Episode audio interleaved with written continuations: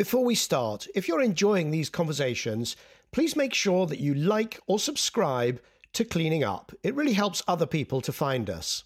Cleaning Up is brought to you by Capricorn Investment Group, the Liebreich Foundation, and the Gilardini Foundation.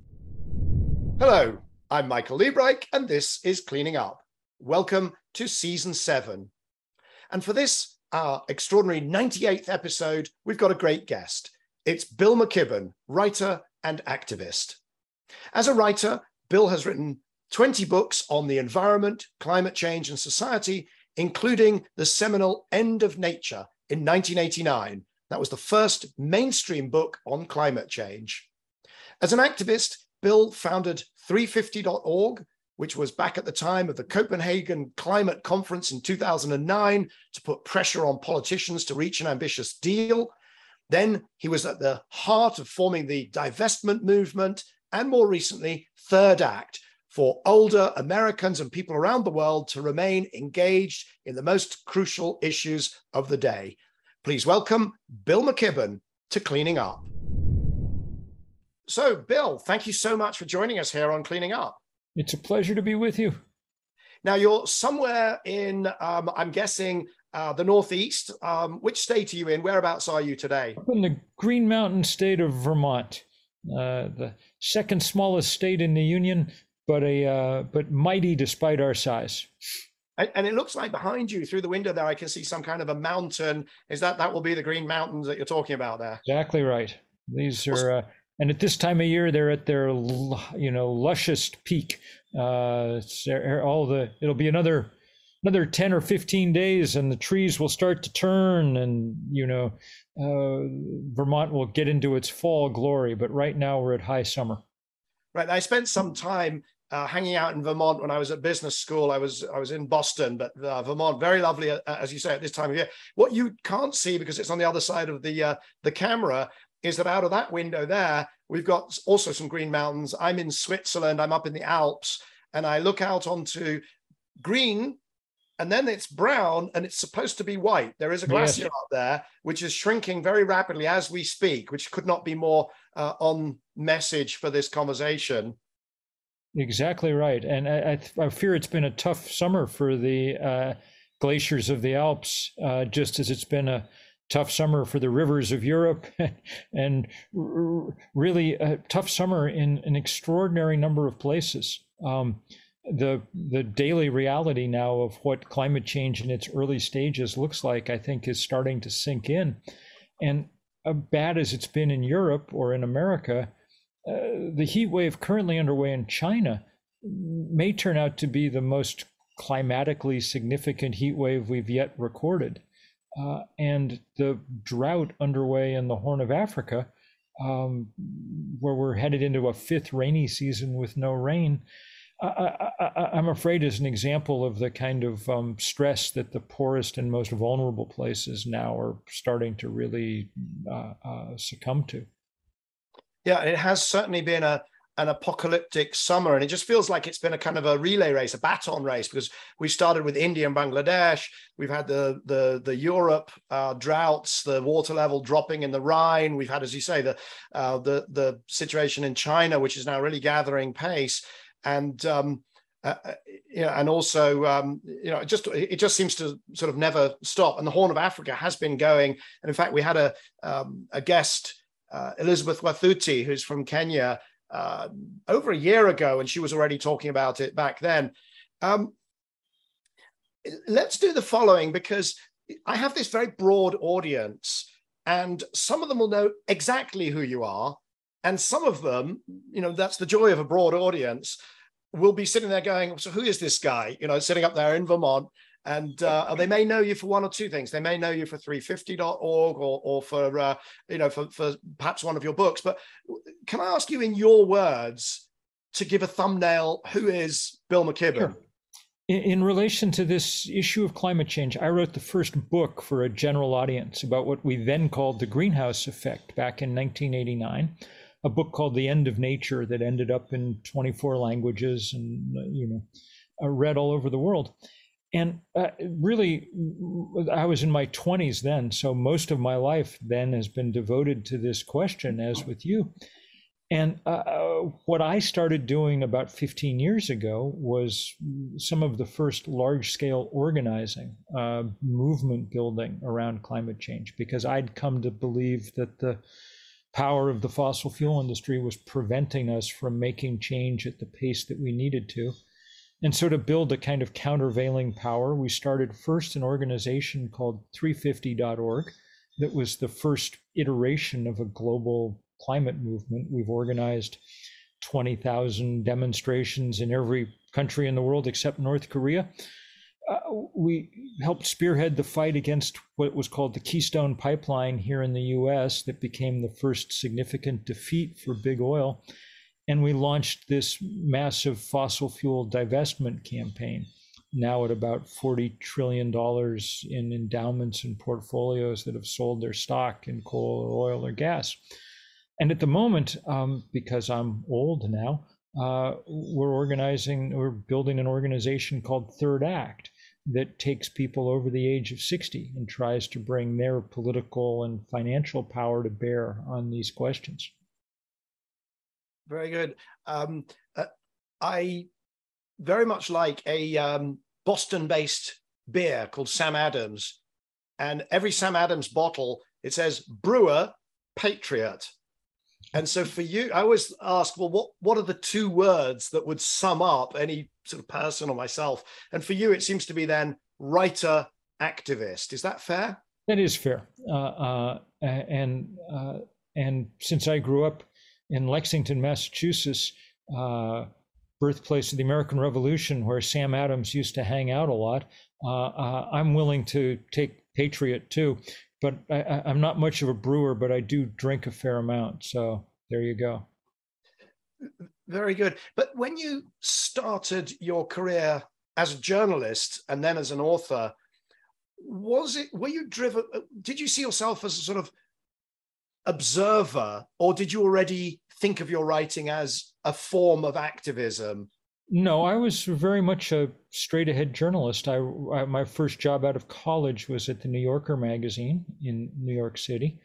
I wrote a column called The Talk of the Town. That's the sort of famous column in the front of the New Yorker, which is probably America's preeminent magazine.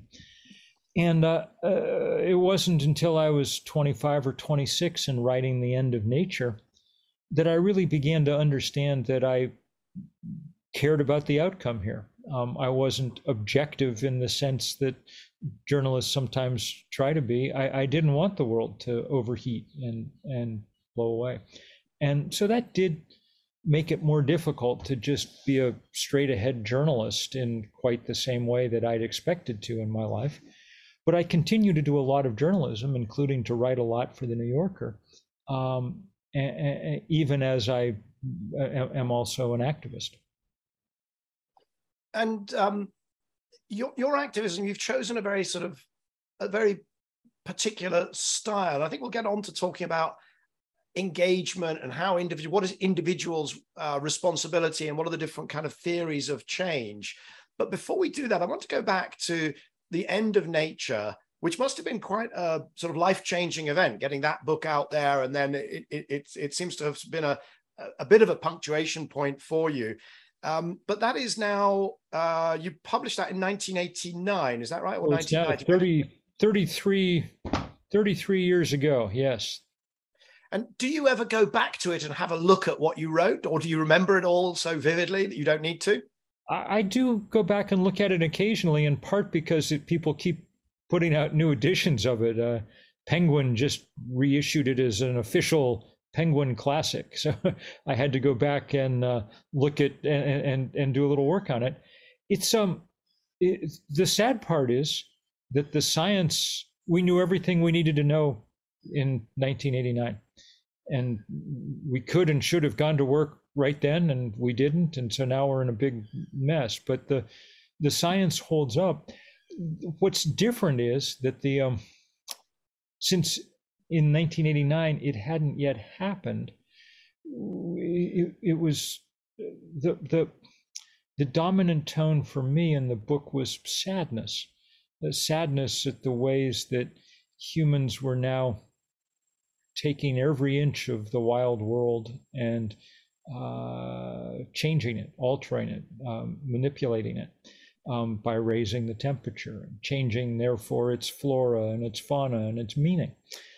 And that sadness is still very much with me. But, you know, as climate change has become much more real and concrete, that sadness has been joined by fear at the obvious consequences, uh, by incredible anger at the forces, primarily the fossil fuel industry and their lickspittle politicians who uh, uh, uh, allied themselves with it, who kept us from doing anything about it, and deep, deep sorrow for the millions of people already killed uh, uh, or forced to move or uh, whose lives stunted by an entirely preventable crisis. It's interesting because I read it. I've got that Penguin Classic edition, and I yeah. read it in preparation for this conversation. And I was struck by, you know, absolutely that sense of sadness and foreboding. Um, also, by the way, uh, your the, the sense that that you have that that nevertheless there will be a nature. It won't be the same nature, yes.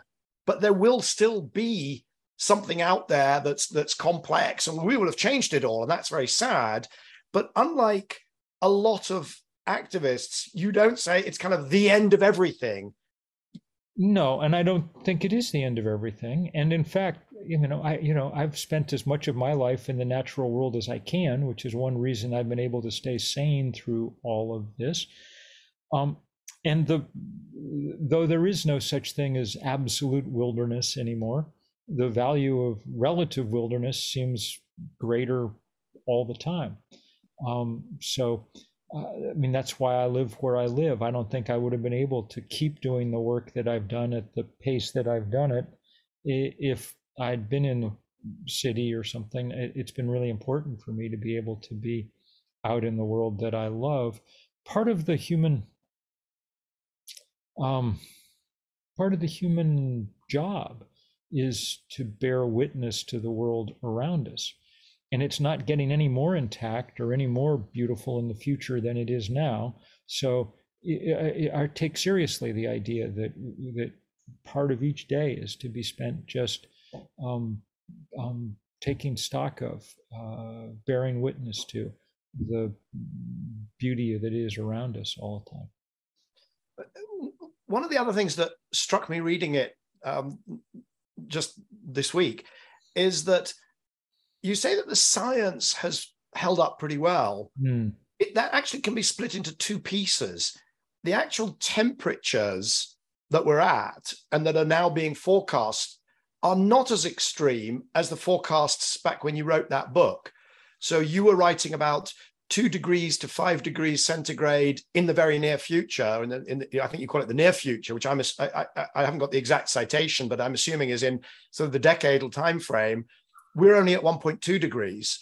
Um, when people talk about five degrees, now you know the central scenario from the IPCC is consistent with a 2.4 degrees. So that's yeah, kind of the good that, news. The bad news is all those terrible things that are already happening, which are worse than forecast at the same That's temperature right. levels. That's right. So, truthfully, I think the temperature forecast has been pretty much correct. I mean, Jim Hansen's estimate of how much the temperature would go up at the first congressional hearings on this, the bands are about right.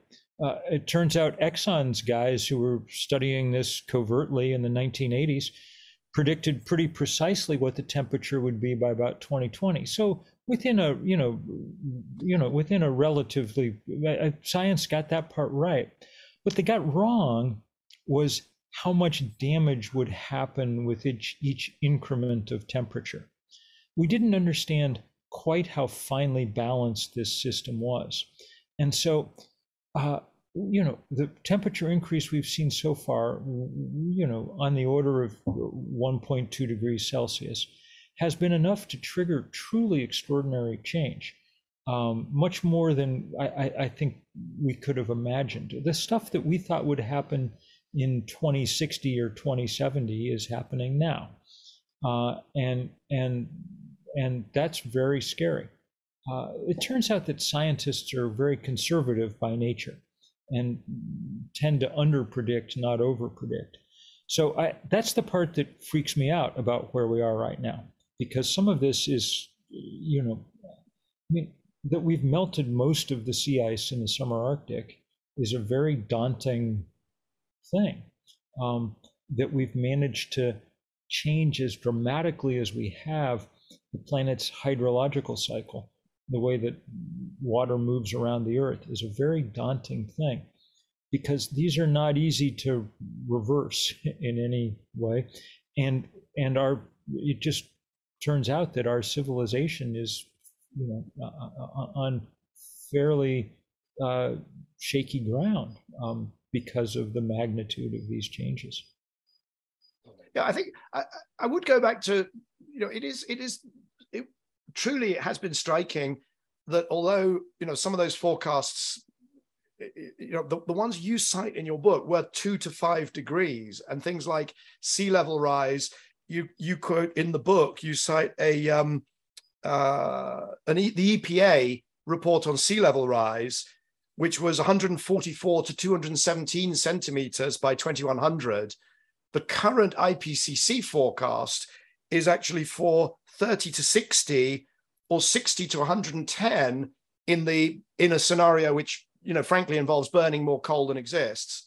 So it is it is striking, and I'm, I'm not I'm, I do not want to you know I I don't want to you know dive too much down the rabbit hole because the the key point I think that you're making, which I 100% agree with, is that the thing is much more finely balanced than we realized back then. And yes. so the impacts, it's kind of, but it's it's a nuanced point, but it's complicated because the general public, and frankly, a lot of people working in this space, find it hard to distinguish between the emissions scenarios, which are generally actually improving and are not as apocalyptic as was thought, but the impacts and the sensitivities are. And if you want to be kind of, if you really want to follow the science, which we're all told to do, then it's very, then, then people find it hard to distinguish between those two. And I spend yeah, a lot well, of I mean, time the, trying the to point explain is now, that. The point is now that you don't really need much forecasting at this point. I mean, all you have to do is just look out the window and see what's happening. I mean, in literally in your case, since you can look across at the alpine glaciers and and watch them melt.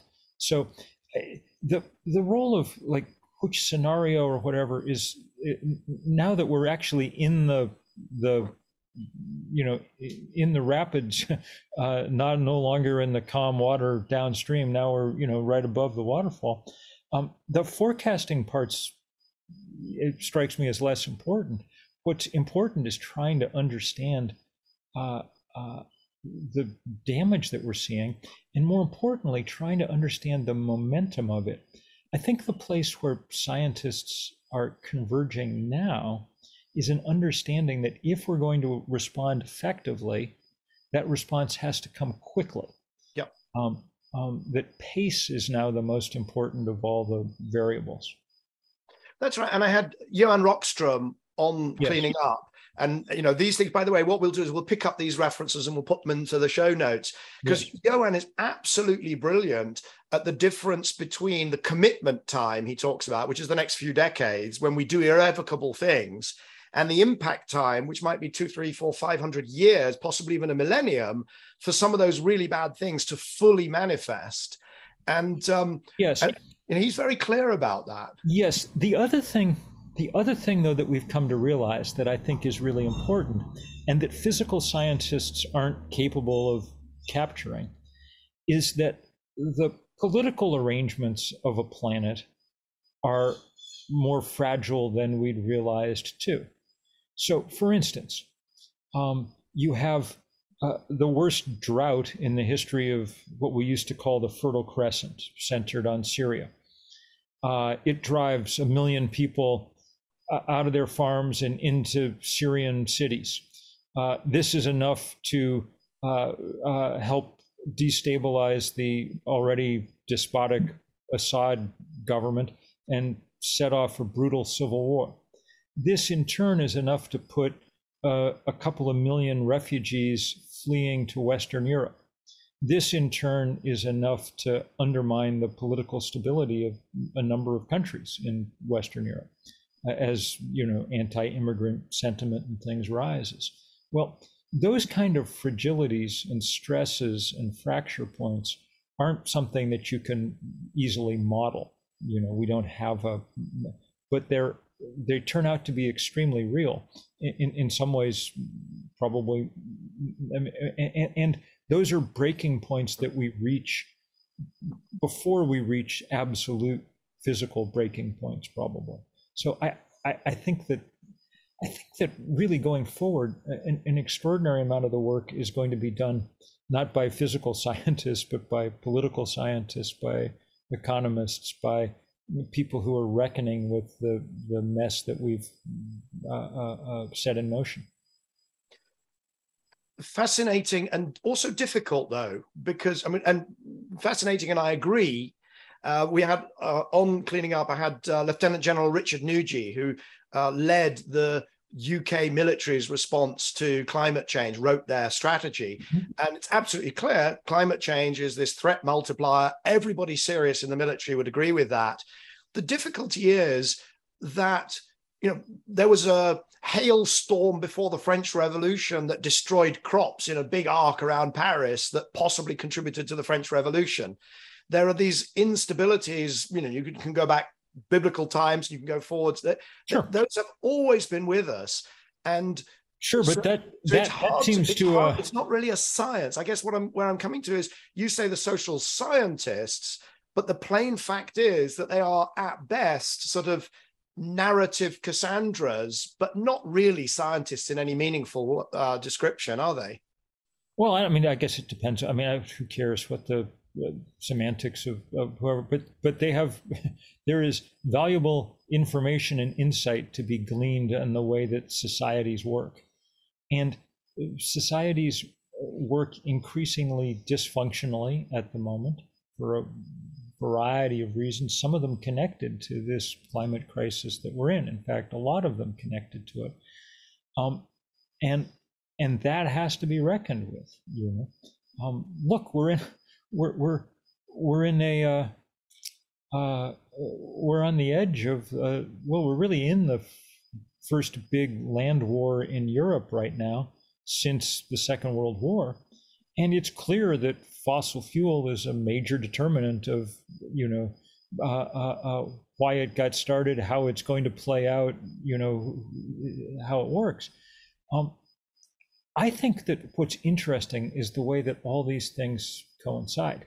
And the most interesting is one that you've spent a lot of time working on over the years. That's the rapid and destabilizing plummet in the cost of renewable energy. And I don't think, I think only now are our political systems beginning to take on board what that means. But what that means is potentially astonishing. I mean, I wrote a piece for the New Yorker earlier this year saying that humanity is uh, legitimately at the point where, in very short order, we could end the 200,000 year career of setting stuff on fire. You know, we don't need large scale combustion anymore because, you know, the good Lord was kind enough to put a large ball of burning gas 93 million miles away in the sky, and we now have the wit to make full use of it. So that turning point, as it comes, is is just like the climate crisis, laden with all kinds of political, social, economic implications for who's powerful, for how politics works, for you know, on and on and on. It's a fascinating and crucial moment. It is. And I'm smiling because I wrote something on what I call the solar singularity. You know, if you look at all the kind of grown ups who forecast energy mixes, you know, solar becomes 10% by, you know, call it 2050, or it becomes 15%, or it becomes 20%. What about if it becomes, you know, 150 or 500% of current electricity output? And then we just, as you say, we stop burning things and it opens up now the the challenge though to come back to the point that, uh, um, about the kind of social sciences and the unpredictability is that sounds wonderful and can be sort of packaged into a very positive narrative of empowerment distributed uh, you know removing the the geopolitical power of some really bad actors but it, it can also be packaged as something um, threatening. I tell you, you know, the Ukraine, the Russia's uh, aggression on Ukraine, there is a whole swath of people out there who say that this was enabled by Germany's energy policy of um, shutting nuclear, going for renewables, which become completely dependent on gas then when there's no wind and no sun. And that is what handed the power to Mr. Putin. So on the on the other political side, there's a narrative that says this shift to renewables is destabilizing. Um, it's and, definitely destabilizing. I mean, uh, yeah. it's probably the most destabilizing thing we've done.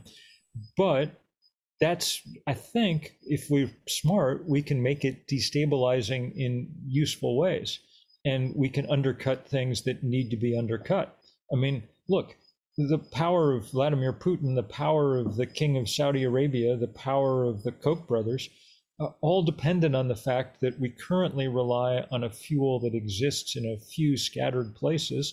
And so the people who happen to sit on top of them uh, end up with inordinate uh, and unearned power. Um, and we're converting to a technology uh, that relies on uh, resources, sun, wind, uh, human intelligence that are available everywhere around the world. Well, but they are also um, dependent on Chinese manufacturing. They're dependent on uh, well, in in in, sure. you know, a range and, and, of different rare earth uh, minerals. And so none of it's none of it's easy. Uh, yeah. None of it's easy or simple. But the but the large scale arc of where we're going is the fascinating thing. And the point is that we need to make that journey quickly. Despite all the difficulties, despite the instabilities that it causes, none of them come anywhere near close to the instability caused by allowing the temperature of the planet to go up another degree.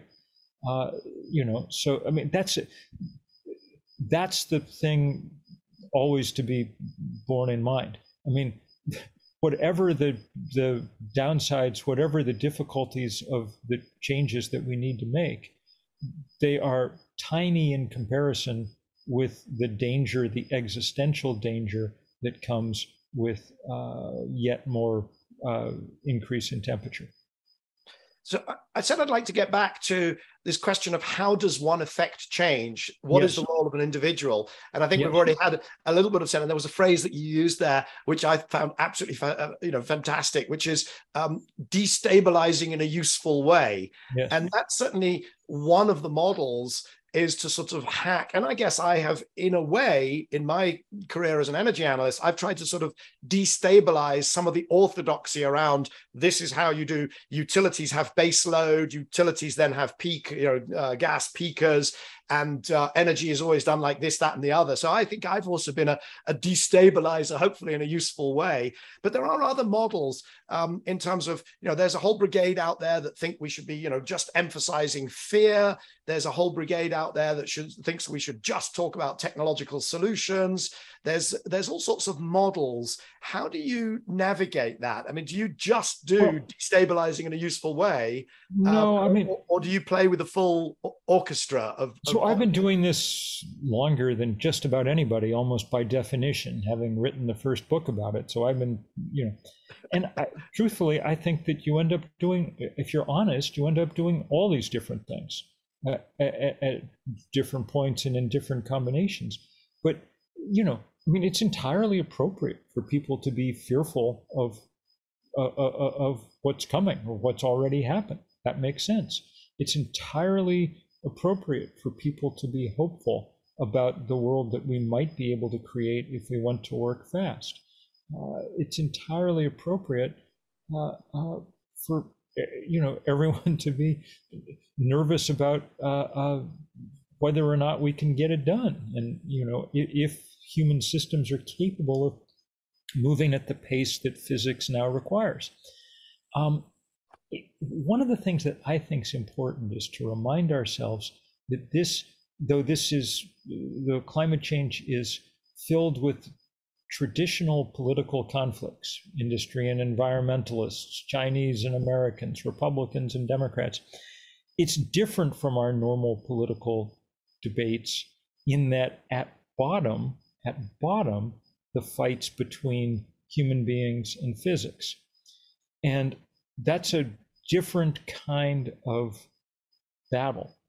Most most uh, uh, political choices that we have to make are, in the end, reached by you know we reach some kind of compromise somewhere in somewhere towards the middle and then come back eventually and you know but that physics doesn't play that particular game.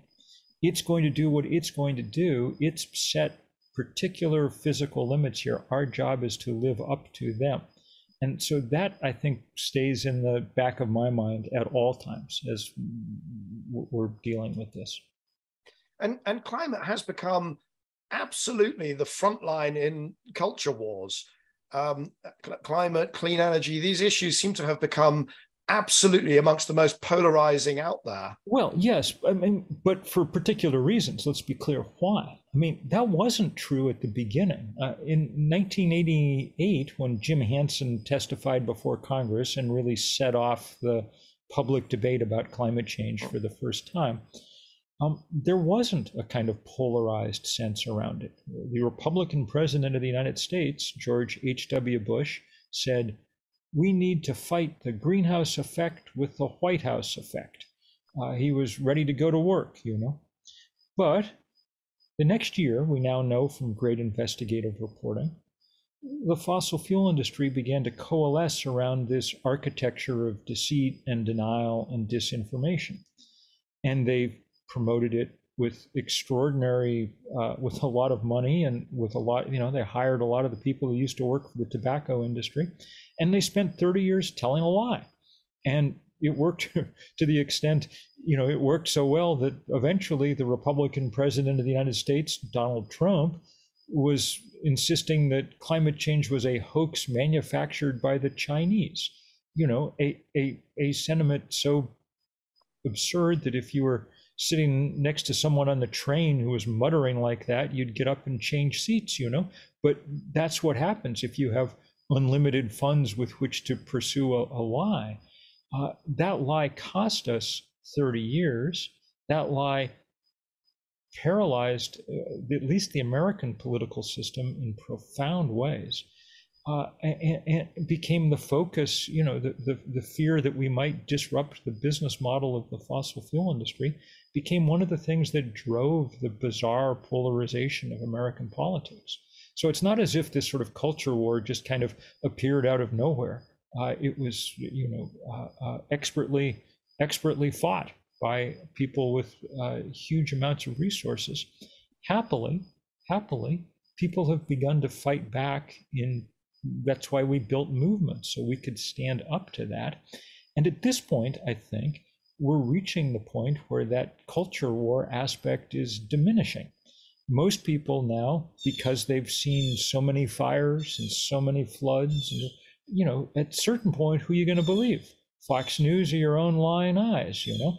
And so the the the polling data shows that there's now a very widespread consensus that we need to take action, even in the United States, which has been the hotbed center of denial because it was the center of the fossil fuel industry. It seems to be something of a pendulum, though, in the Anglo-Saxon world, because you know, in the, UK's trajectory, it was you know at that same time, 1988 through till 1992, Margaret Thatcher's leadership as a chemist saying we got to deal with this. That's very famously documented. Yes. Um, and we seem for much of the intervening time to have some sort of consensus and some sort of you know bipartisanship. We have a climate change act. Uh, which was passed on a bipartisan basis. Very few people voted against it. We have net zero 2050 enshrined in law. But I guarantee you that what we're going to see this winter is an absolutely concerted and well funded effort to roll all of that back because we're about to see utility bills jump from you know 1500 pounds uh, per year average to four five six thousand and renewables are going to be blamed and the answer is going to be um, the, the answer is going to be you know, fracking and nuclear, both of which I have supported, but neither of which are an immediate response. Yeah, I, I, I think that the, I think the difference is, I think the difference is it's going to be much harder to do that. uh, yeah. and get away with it because people are just you know know more about it. I mean, look, the UK just had its big electricity uh, biannual electricity tender, uh, you know, and the the price uh, the price for uh, wind came back at one quarter the price of yeah. electricity from natural gas. But, so, but but the know, general public is not seeing that. What they're seeing yeah, is I mean, you tell us it's cheap, be, but we're paying ridiculous amounts. That's be, there'll, there'll be people continuing to try and demagogue this yeah. right through. I'm just saying, thank heaven, people have some of us have done the work to try and at least even the battlefield here a little bit. Now, now in the U.S. and in large part because of the movements, the various movements, Sunrise Movement, etc., and your own 350 and so on, you've now got the Inflation Reduction Act. Yes. And you know th- that raises an interesting question um, vis-a-vis the rivalry or the political, this kind of um, uh, those dualities that you mentioned, you know, uh, U.S. China in particular, because the I've one of the things I find most interesting about it is how it puts the U.S back into the technology leadership game. You know, yeah. everybody's focused on, oh, it subsidizes this and it gives that tax break and, and et cetera, et cetera. But what I think is fascinating is that it says US is going to be in this game and we're in it to try and win. Does competition between China and the US perhaps save the day in the way that 40 years or 30 years, 30 years of trying to get some international agreement, frankly, hasn't? Well, I mean, look, the, getting an international agreement, a vexed business, was important. Uh, the Paris Accords were important. They consolidated a kind of worldwide opinion that we needed to go to work on this, and there was probably no substitute for it. But I, I think it's going to be extremely useful to have the U.S. in this game. I mean, the the the Inflation Reduction Act is far from perfect and filled with stupid gifts to the fossil fuel industry because they retain a lot of political power. But they didn't have enough political power to completely avoid change anymore, which they've been able to for 30, the 34 years since Jim Hansen testified. Um, and I think that the that the I mean, I think that the most important dynamic here, the most hopeful dynamic, is the continued learning curve for renewable energy. Um, the fact that every time we double solar installations, the cost comes down another 30% may be enough wind in the sails with the money that's coming from this new bill to really reorient. And, and if that happens, one of the important outcomes will be that it will redistribute political power um, at a certain point, people who set up, you know, batteries and wind turbines and the people who work in EV factories and things will be a more important political bloc mm-hmm. than people who mine coal and, and run oil companies. Because I mean, they're already a more important economic force. Wall Street's already more interested in them than they are in fossil fuels because that's clearly what's going to make money in the future. Politics is a lagging indicator here, but not forever. So, you know, the, the, this this shift uh, is clearly underway now. The only, I think, the only powerful question here is, can this shift happen fast enough? And if it can't, you know, I mean, look, 50 years from now, we're going to run the planet on sun and wind because it's you know as close as we're going to get to free. Um, but if it takes 50 years to get there, then the planet we run on sun and wind will be a broken planet. So the remaining question is can we make this change happen fast enough? And you know, you've laid out all the reasons why it's difficult, you know, um, um, and they're all unimpeachable. And I'm not here to argue that we're necessarily going to make it. I mean, you know, the title of the book I wrote 33 years ago was The End of Nature. I'm not glibly optimistic, but I do think that that's the challenge to see if we can make it happen and make it happen fast. Uh, so many resonances there when you talk about we'll get there by 2017. I've spent you know a big chunk of 20 years saying we will have a low carbon economy we will have it. The only question is, will it be 2100, 2070, or 2050? That's the only thing. You know, that's the only question. Um, and uh, you know, David Attenborough has actually talked about how we're actually at some kind of evolutionary pinch point. If we can get through to 2100, we'll probably be okay. I think but, that's true. Yeah, and, and that's a fascinating. Uh, that, that's a fascinating insight there. Um, you mentioned Wall Street. And um, I was trying to find out how many times, perhaps you can enlighten us, how many times you've actually been arrested and how many nights you've spent in uh, in, in a prison cell, uh, in a jail cell. But definitely one of them was to do with um, protesting Chase Manhattan yes. investment in fossils. So I don't know, perhaps you want to answer the question of how, sure. you know, give it, give us that snippet and then talk about why you got arrested and how and, and what was that about?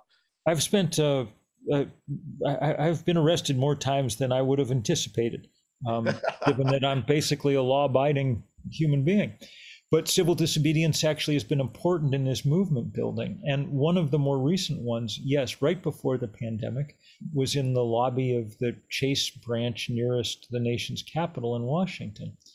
And the reason that we got arrested was to help kick off this campaign that was a little derailed by the pandemic, but has but has been powerful and is growing even as we speak that's aimed at making people understand that the that the big financial players, the big banks, the big asset managers, the big insurance companies are continuing to provide a lifeline to the fossil fuel industry that we need them to cut off. They don't need to cut off all their financial relationships with the oil industry because we still you know are going to need oil for a few more years um, but we need them to stop allowing its expansion, to stop allowing the construction of stuff designed to last for 40 or 50 years into the future, which we can't have. So, Chase is the perfect example of this. Uh, it's the biggest fossil fuel lender in the world. Um, it's it's when we began this campaign, and it was one of our targets and one of our initial accomplishments the chair, the executive chair of its board of directors was a man named Lee Raymond, who in his earlier incarnation had been CEO of Exxon and really was, you know, at the period when Exxon was writing the climate denial handbook. Uh, uh, you know, so uh, if you wanted to pick one character responsible for as much fossil fueled mayhem as anyone on the planet, he would have been a good choice. And we were able to get him dumped from that position. And we've been able to get these banks over the last two years to enunciate their plans to go to net zero. Now the question is can we get them to do it quickly and honestly and transparently? And we don't know the answer to that yet. But it's definitely one of the things that we're working hard on. My guess is, given the new climate bill in Congress, that we're probably not going to get a lot more out of Washington anytime soon. Their habit seems to be work up your nerve to do something and then back off for quite a few years, you know. So the next obvious target that's big enough to matter is the, you know, lever marked money. We've pulled the one mark politics pretty close to the ground, and now we need to pull the one mark money and and so that's what we're busily trying to do uh, among other things at third act this group of older uh, people that we're mobilizing and actually one of the final episodes of season six which was just uh, before the summer was Mindy Lubber who's the president of Ceres talking yes. about sustainable finance and the role of finance um, and how much hope do you really have or how much how much weight do you put behind finance? Because you know, I look at it and there's plenty of money to invest in clean solutions. Yes. And what I see missing is the sort of the, the legislative bravery in energy, in transportation, in agriculture, in infrastructure to drive the demand for that money you know you, you you can't have a bank can't invest or a bank's clients can't invest in something that simply is never going to make money because the regulation allows somebody to undercut it using natural gas or a fossil yeah. or, or, something yeah, no, else. Absolutely, so, and that's that's definitely a big a big part of the story. But the other part of the story is, uh, truthfully, I think that there's that the that the future is now clear enough that we're going to see big shifts of capital behind renewable energy. I think what we ha- have to do at the same time is dry up the capital behind fossil energy, um, yeah. um, because we have to end that story sooner than the oil industry wants to. Everything they're doing now, I mean, they know what the eventual outcome of this story is. Their goal is to keep their business model alive for another couple of decades. Um, and and if they do, they'll break the planet. So our, our, our, job has to be to catalyze the reaction to make it happen faster. And one of the ways to do that is to take on the their their. I mean, I, I wrote a piece for the New Yorker a couple of years ago called uh, "Money is the oxygen on which the fires of global warming burn." You know, yeah. and if we can cut off some of that supply, it'll help. None well, of these things get the job done by themselves. This is all part of how you reorient an economy and a planet and a polity around this massive, massive transition. So each thing is its uh, you know a part of this puzzle, and none of it is the the clear answer, the total answer. And I have written uh, in the past about a worry that we would end up with a kind of um, one economy which is clean, lots of wind, lots of solar, all sort of everybody being tremendously European, and and but then another economy, if we don't shut off the investment and the funds and the uh, the growth of the other economy, the dirty economy, the polluting emitting economy, then we kind of get nowhere because you just have. Yes, some... I think that's correct. I think the thing that's helping us now is that the, the falls in the price of renewable energy have been so large, so steady, yeah. so sustained that that investors with any sense um, are worried right. about stranding assets if they continue to build fossil fuel infrastructure. That'll help, but there's a lot of momentum and a lot of political power yeah. behind this industry. And I want to, you know, mention also, you know, stuff analysis that I've done of uh, cost of capital and the divestment movement. Your divestment movement pushed up the cost of capital for coal businesses in the West yep. to 20, 30 percent yep. and made them uneconomic and finished yep. them. That was, you know, that that that was that. Yep. Uh, so c- credit to that. But there's one thing that you keep referring to: the oil industry, the oil industry, and you know, oil and gas would be a better way of saying it. Yes. Well, oil and gas, but also. Um, I want to challenge you because you know you, you have been arrested lots of times yes. and you've you know had an enormous string of successes but I notice that you don't go to China and protest against Sinopec, or to Malaysia mm-hmm. and prote- protest against Petronas, mm-hmm. or Saudi Arabia and protest against Aramco. And frankly, mm-hmm. these are much bigger players. Certainly in oil, they are now much bigger players. Coal India, Coal India dwarfs Peabody or anybody in the U, in the US. Well, yes, and this is, I mean, what's so, your theory of dealing with those? Because you know, are, are you not? Isn't the risk that we just kind of end up you know Europe, maybe the US, Japan, South Korea, a bunch of countries doing the right thing, but frankly, it's irrelevant relative to the scale of what's sure. happening elsewhere. Sure. That's why we set up 350.org as a global operation from the beginning. And in fact, we've done big protests in China, in India, elsewhere.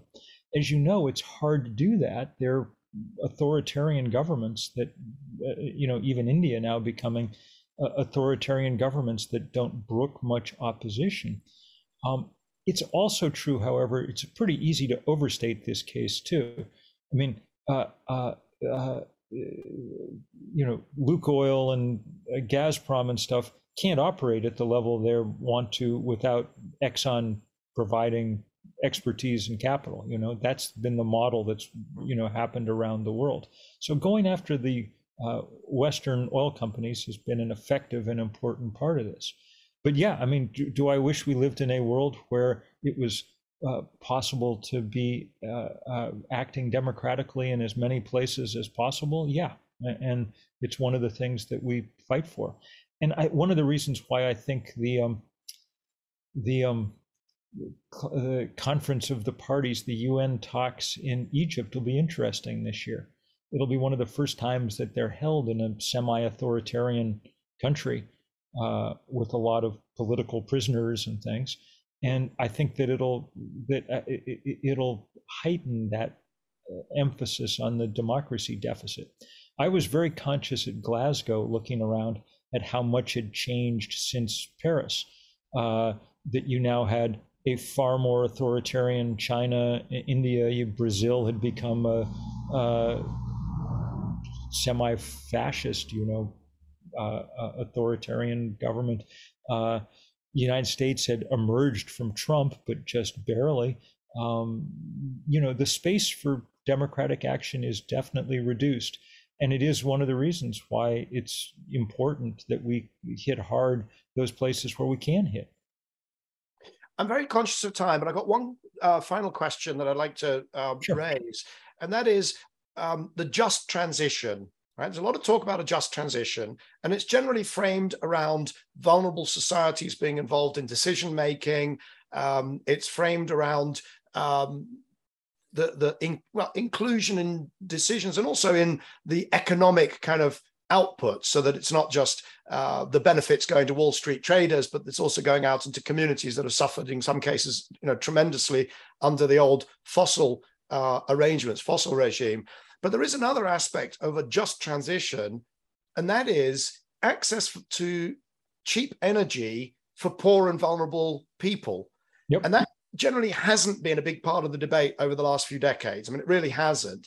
So, what we've got is conversations about um, you know, we must have a carbon price and a carbon tax, which is all very well, except the theory of a carbon price is we'll drive up the cost of bad thing until good thing becomes cheaper.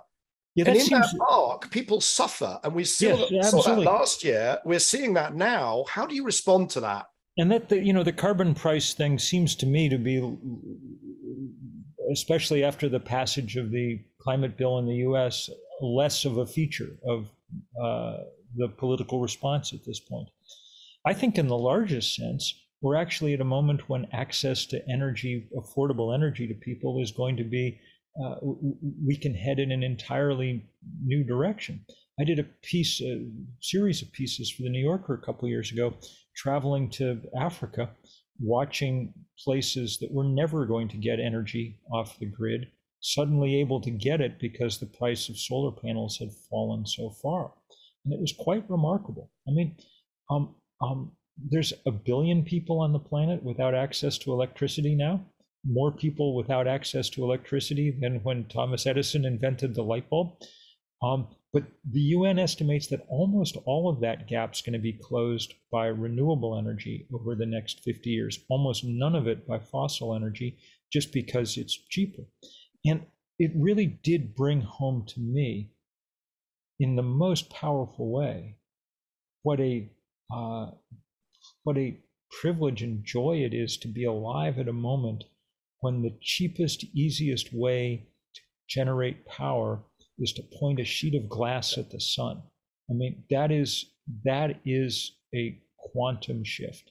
Right. And, and, and I was on the high level advisory group for sustainable energy for all before it was even called that. And, uh, yes. uh, and um, I've been, you know, I'm an investor in solar in Africa. Yes. I've put solar into a neonatal clinic in Africa, and it is incredibly uplifting to, to see that trend. By the way, it's about 700 million who don't have access to electricity. And that number has never been smaller since the beginning of electricity. Yes. Good. Um, so I'm enormously heartened. I'm, I'm with you on that. But we also, over the last eight years, since 2014, we, you, halved the amount of investment in fossil fuels. I had Alain Ebobisse, an infrastructure investor, uh, CEO of um, Africa 50, which is an infrastructure fund, and asking him what he wanted out of Glasgow. His answer was don't prevent us, don't block finance for natural gas because you're all keeping the lights on with natural gas in Europe, in the US, and you want to stop us doing that. What do you how do you answer that? Isn't it a sort of neo-colonialism to say, don't worry, you'll get solar in 50 years? It'll no, I don't think so. My my colleagues across Africa, all the people at 350 Africa who are all in these countries working hard are doing their very best to stop pipelines and things for precisely the same reasons we're doing it here. They know that Africa is the place most vulnerable, most susceptible to rise in temperature, and they know that there is a uh, clean energy future out there. it may not involve quite the same elites who have, uh, you know, who, who you've been talking to, who want to make a lot of money off natural gas in Africa. But go talk to young people across the continent. Uh, they're on board with the clean energy revolution, um, and and and they're some of my favorite colleagues out there. The colonial the colonial plans are the ones like this East Africa crude oil pipeline. These are just last gasps of a you know uh, dying worldview, and the sooner we get past them, the better off we're going to be. Bill, it's been an enormous honor uh, having you on cleaning up. Unfortunately, we're out of time, and I won't be able to open it. There's a whole other topic I'd love to talk to you about. you wrote a book called Long Distance. There you go. I've, I've raced the Engadin ski marathon. you dedicated a whole year to doing cross country skiing. Yes, you know, we are in some ways two old leathery mountain well, men. You ought to be talking about that. And absolutely, but of course it connects right up because there's no activity on Earth more vulnerable to the rise in temperature than cross country skiing. so, so well, that's that one more good reason to try and keep the planet looking something like the one we were born on too you, you certainly have to change your choice of waxes. There's no question about that. All right. Many thanks. This is a real pleasure. Take good care, friend. M- many thanks. Thanks to you, Bill. So that was Bill McKibben, writer and activist, founder of 350.org, the divestment movement, and Third Act. Our guest next week is Dev Sanyal. Dev was a 30 year veteran of BP, and a protege of Lord Browne, our guest on episode 50 of Cleaning Up.